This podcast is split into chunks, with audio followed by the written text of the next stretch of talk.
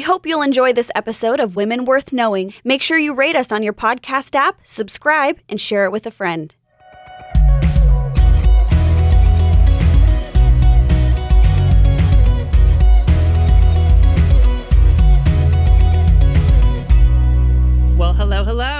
And welcome to another episode of Women Worth Knowing. My name is Jasmine Allnut, and I'm joined by Cheryl Brodersen. And we are here, folks, with yes, part four of the fascinating story and stories within a story of Aimee Semple McPherson. And so, Cheryl, when we left off, we were in the middle of the story within the story. So, Catherine Louise Yes. Johnson. So, she was adopted uh, by Minnie Judy and Oscar Johnson, who had come to know Jesus Mhm. at Angelus Temple when Minnie Judy's daughter, Louise, had taken them there.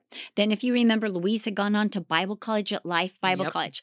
Well, Louise graduated from Life Bible College and she was sent as a missionary to Puerto Rico. Oh, cool. And she served for about a year, kept a journal of everything that happened and how the Lord used her. Well, after she um, finished her year, she was sent after that to Arizona because she could speak a little bit of Spanish. And that was pretty much a language in Phoenix at that time. Remember, this is like in the 1920s. Yeah. So Louise moves out to Phoenix.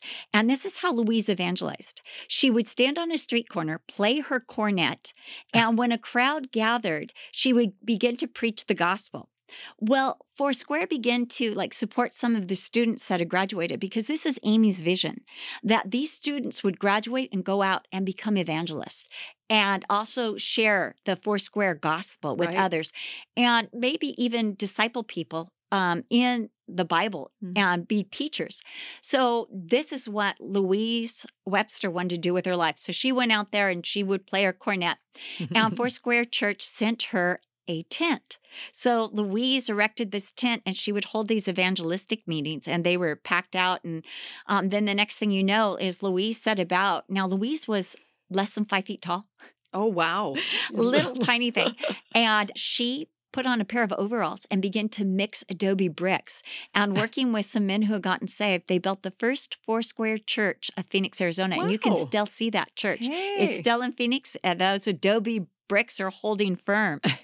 and so she built the first four square church. And so then she's ministering in Arizona. At the same time, she finds this property in Williams, Arizona, and she Mm. decides to start a camp for the underprivileged children. So it started mainly for foster care children and for underprivileged children, but yet she invited church children too. And she would have evangelistic teachers come in and teach the children all about Jesus. And she arranged a sewing group because she had learned about the sewing clutch because Angelus Temple had one. And what they would do is they would take these bolts of fabric and they would make matching shirts for all the boys out of one bolt of fabric. And the girls all got shifts and little uh, pantaloon shorts for under the shifts for all the girls so that everyone was dressed exactly the same and in the same fabric. So you couldn't tell who was from a foster home and who was from a regular home. Smart. So everybody Yeah. was equal Yeah. at Camp Friendly Acres. And she bought a whole bunch of roller skates and had a roller rink at Camp Friendly Acres and would minister. She'd have junior high camps and high school camps and college age camps where they would bring apologetic leaders. Well, about this time, Catherine Louise has grown up Okay. and she's gotten very secular. And I'll tell you why. She's Hmm. absolutely gorgeous. I would have thought that Catherine would have known she was adopted because her mother was five feet and her father was five foot three. And by the time Catherine was 12, she was five foot seven. And so Catherine is almost five foot eight. She's got a perfect figure, absolutely gorgeous, with long, dark, raven colored hair, with these ocean blue eyes. I mean, she could have been an actress. She was absolutely that beautiful. And so she is, Mm. though she's very popular in in high school, very popular in college, and she's being pulled into this social scene. right. And Louise, on one of her visits, saw that with Catherine. And so she called Minnie Judy and she said, I want you to send Catherine out to be with me. Mm, And so Catherine was so excited to get away from Minnie Judy, who had become very oppressive. right. And so she went out to stay with Louise. And she was deceitfully doing all these things that her parents didn't know about. She was smoking, she was drinking a Mm, little okay. bit, just the full social scene. right. And she goes out and she's at the camp, Camp Friendly Acres, and she's there supposedly to help Louise. But she hears the gospel again.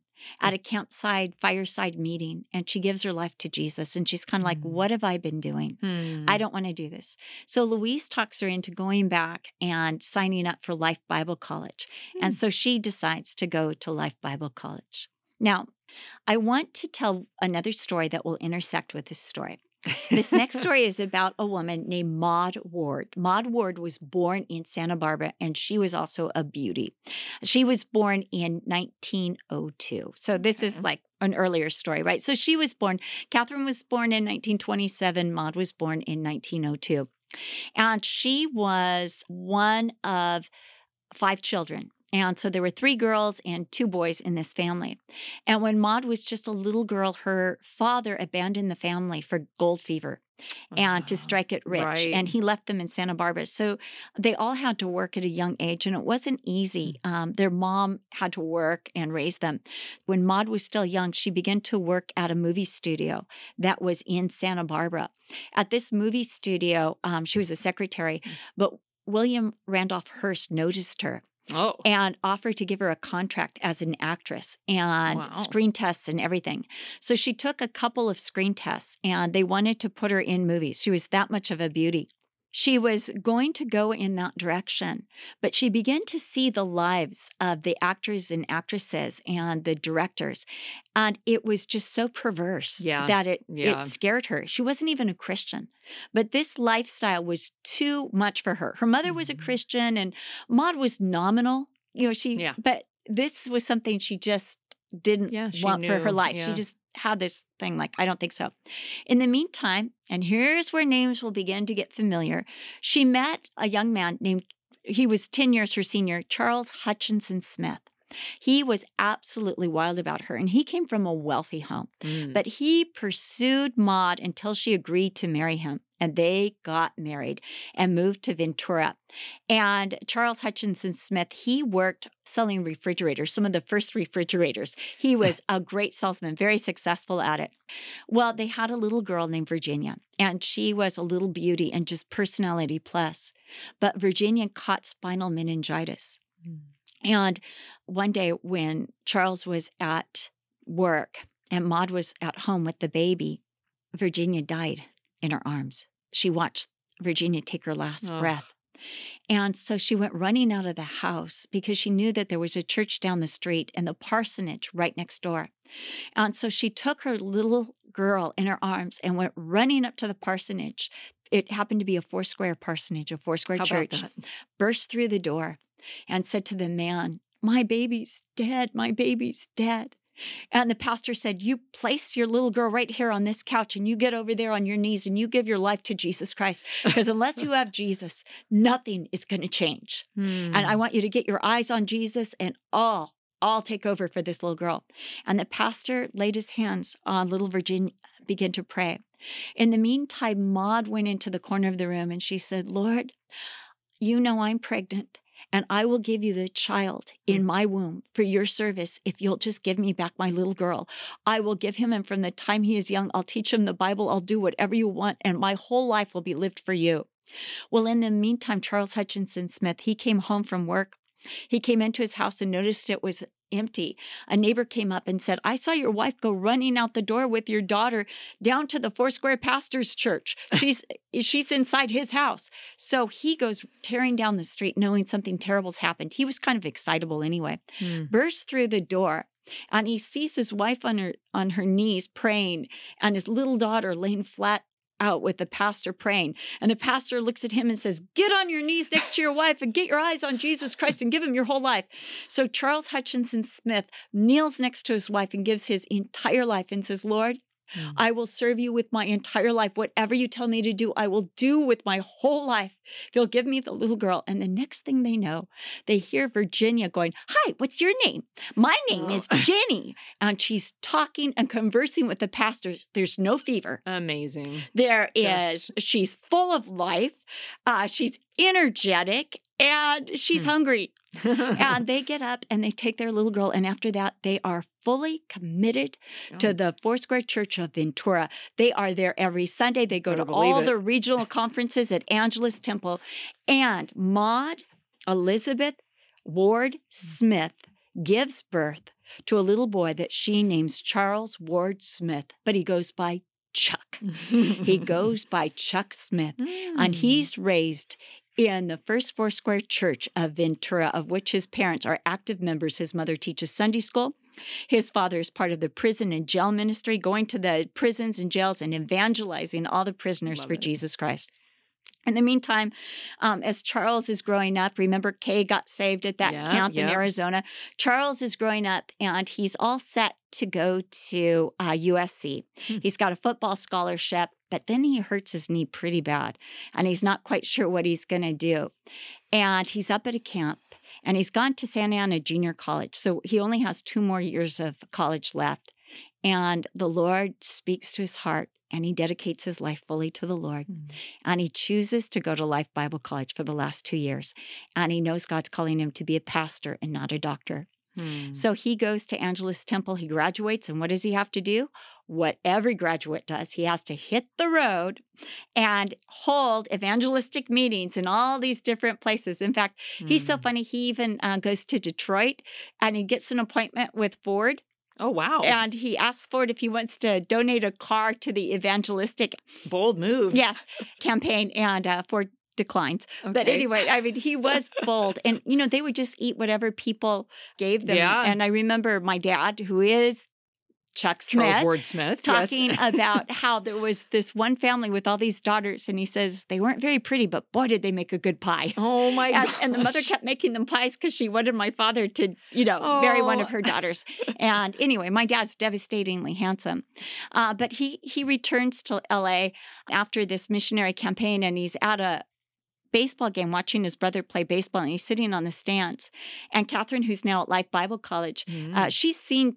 Uh, Chuck before, and her girlfriend Colleen has a crush on him, and it's like, Oh. there's Chuck. Let's go sit by him. And so as they come over, my dad's actually seen my mom on the campus before and was like, Mm. wow, what a beauty. that? Yeah. And so he stands up and he says, Hey, the seat next to me is clean.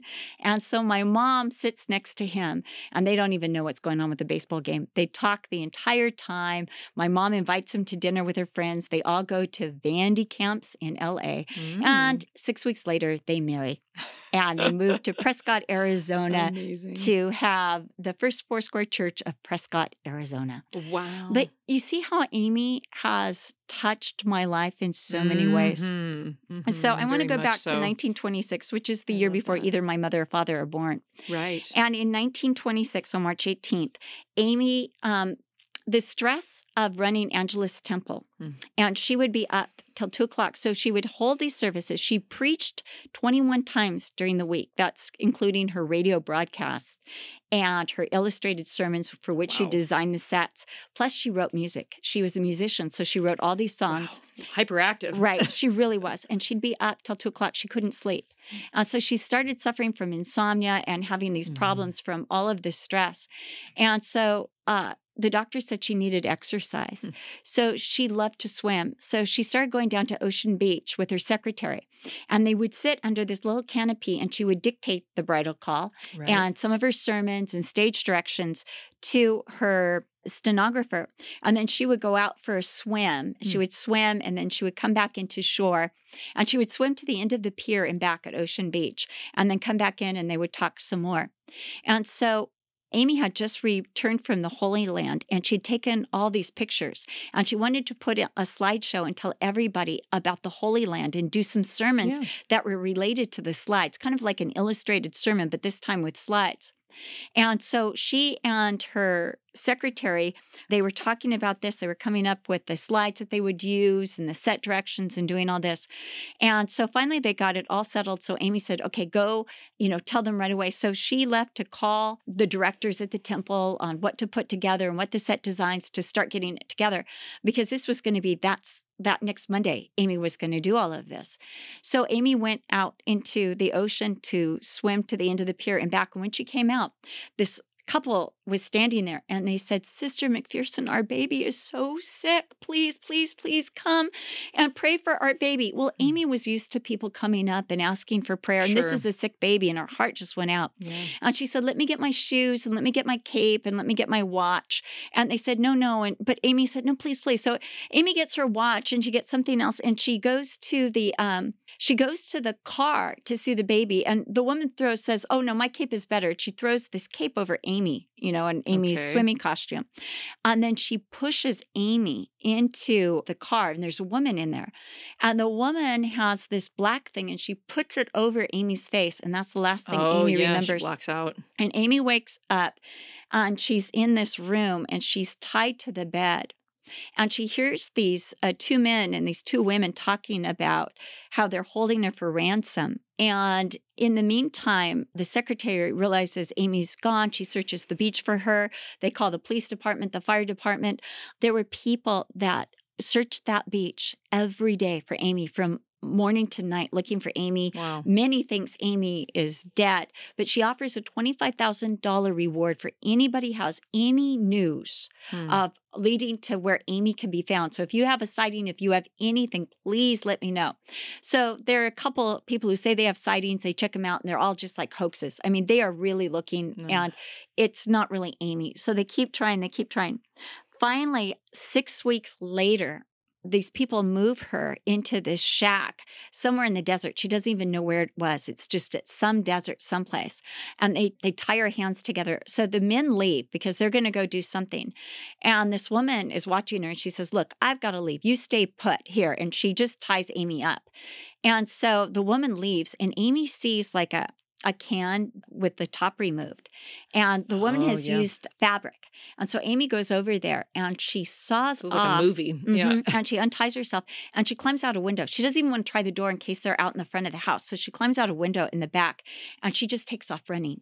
She's going as fast as she can. And they've given her clothes. They've given her like a white nightgown and some shoes. And she just goes as fast as she can, just down one direction, down this road, just traveling, hiding, getting, and she walks, runs for 17 miles. Now they've been feeding her. Oh She's had water Yeah. but she, uh, for 17 hours until she stumbles she sees this house it's more like a hacienda and she stumbles up to it and it's robert gonzalez's house and she stumbles in and he sees her and knows she's sick and dehydrated so he gives her water right away and feeds her and then once she's sufficiently recovered he drives her to douglas arizona to the hospital Hmm. and they give her fluids and they begin to take care of her and she has them call her mother and the police right away and Hmm. Amy tells her story, and her mother comes out. Well, the next thing you know, all these reporters descend. Oh yeah. And they've already decided that this is scandalous. And Amy actually was having an affair with her engineer, her radio engineer, who was Oh. an agnostic. He wasn't a Christian because he and his wife were getting a divorce, but he had two mistresses. And he was Oh, in Carmel, California with a dark haired woman. And uh, Amy had light hair and dark skinned woman who Hmm. actually turned out to be his mistress. And that's where he was not at all with Amy. And this was only six weeks.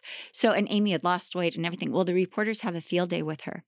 Well, in the meantime, when Amy was younger, she had campaigned for the police department, the fire department to get more money.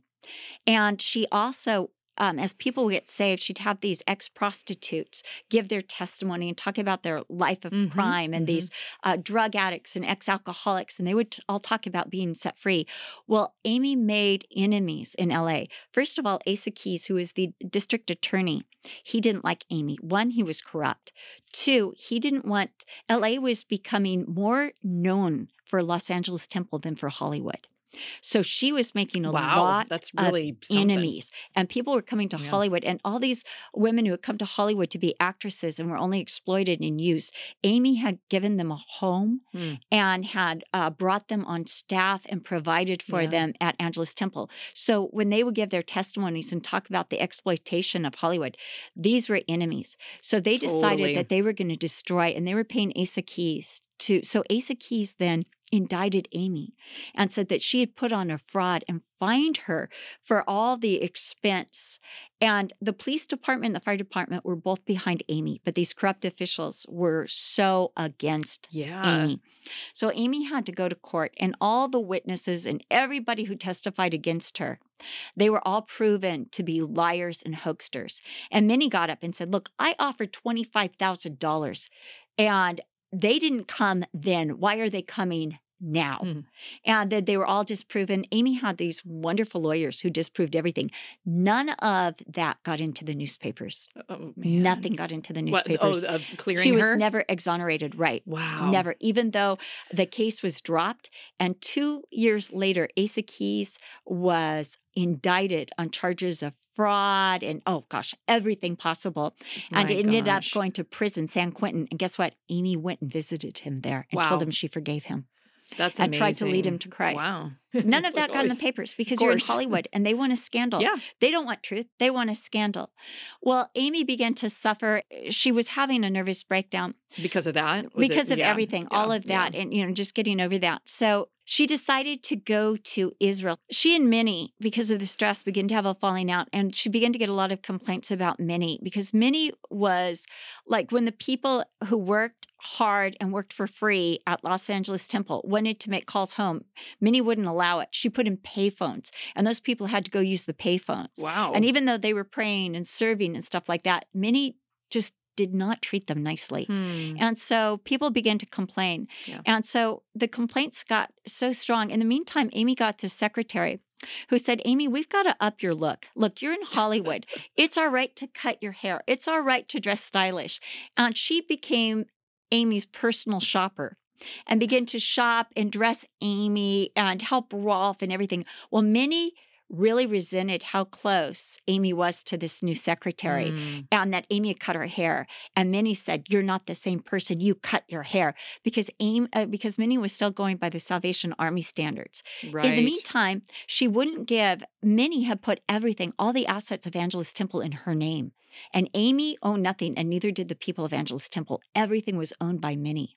And Whoa. so then uh, some people on the board at Angelus Temple said, "We're going to the we're going to the police, you know, to the authorities if you don't relinquish some of your rights." And so they were putting pressure on Amy.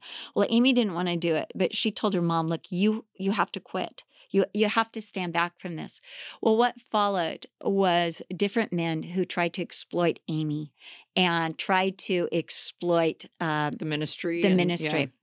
Anyway, I'm going to go through this really quickly. Amy Yeah. ended up feeling so vulnerable and exploited. She ended up marrying again a man named David Hutton, who married her again for her money. Mm. And two days after they got married, she thought he was a Christian. He sung in the choir. Two days after they got married, a suit, a lawsuit was brought against him from one of the chorus girls that he lived with. And Oh, Amy had no idea of any of this and found out he was a womanizer.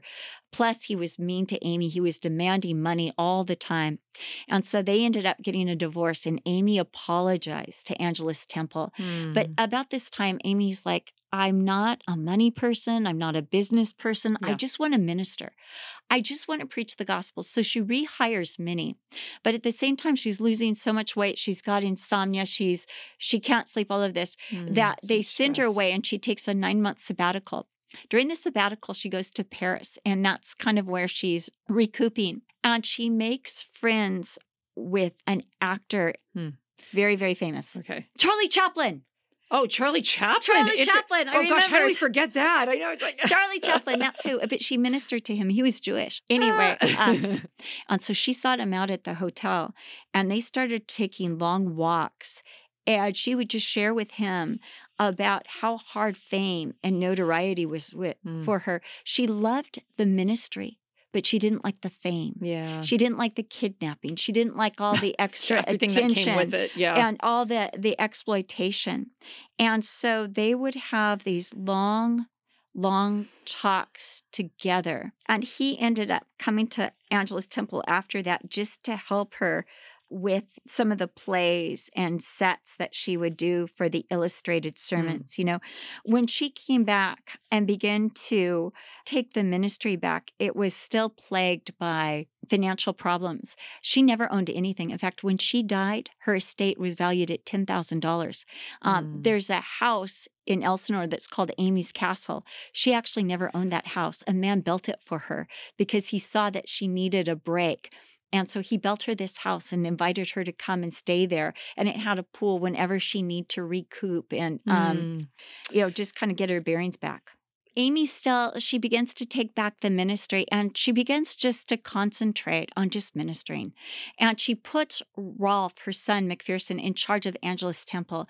And he's got the grace and the accounting skills. He's not an orator, he's not a mm-hmm. he's not a pastor, but he's got the skills to run Angelus Temple and keep it in the black and mm. he cares about the people. So he has um Minnie's financial skills. Great. But he's got Amy's heart. Hmm, he, and perfect. you know, his father was an accountant. So he's able to combine those.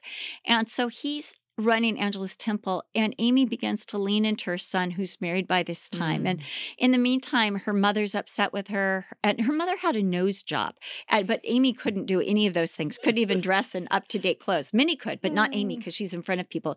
That was the hard part. Minnie had one list of rules for herself and another for Amy. Yeah, and that Legalism was and, that was yeah. really hard for Amy. So anyway, Amy is in Oakland, California and this is 1944.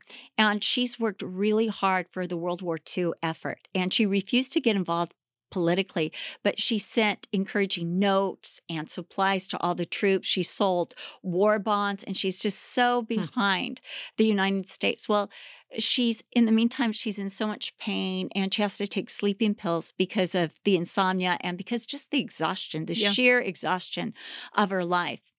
And so she tries to call the doctor that night, but the doctor was unreachable, and they've got that call on record. She's she had just done an evangelistic meeting in Oakland that was packed out, very successful. She'd gone back to her hotel room. Uh, Rolf's room was next door, and so she tried to call the doctor. She wasn't feeling good. She was apparently mm. having some mm. kind of pain, and she ended up taking a second dose of her sleeping pills, mm. and she died that night mm. from an overdose mm. of sleeping pills yeah. and went to be with the Lord. And then Rolf ended up taking over the ministry. Mm.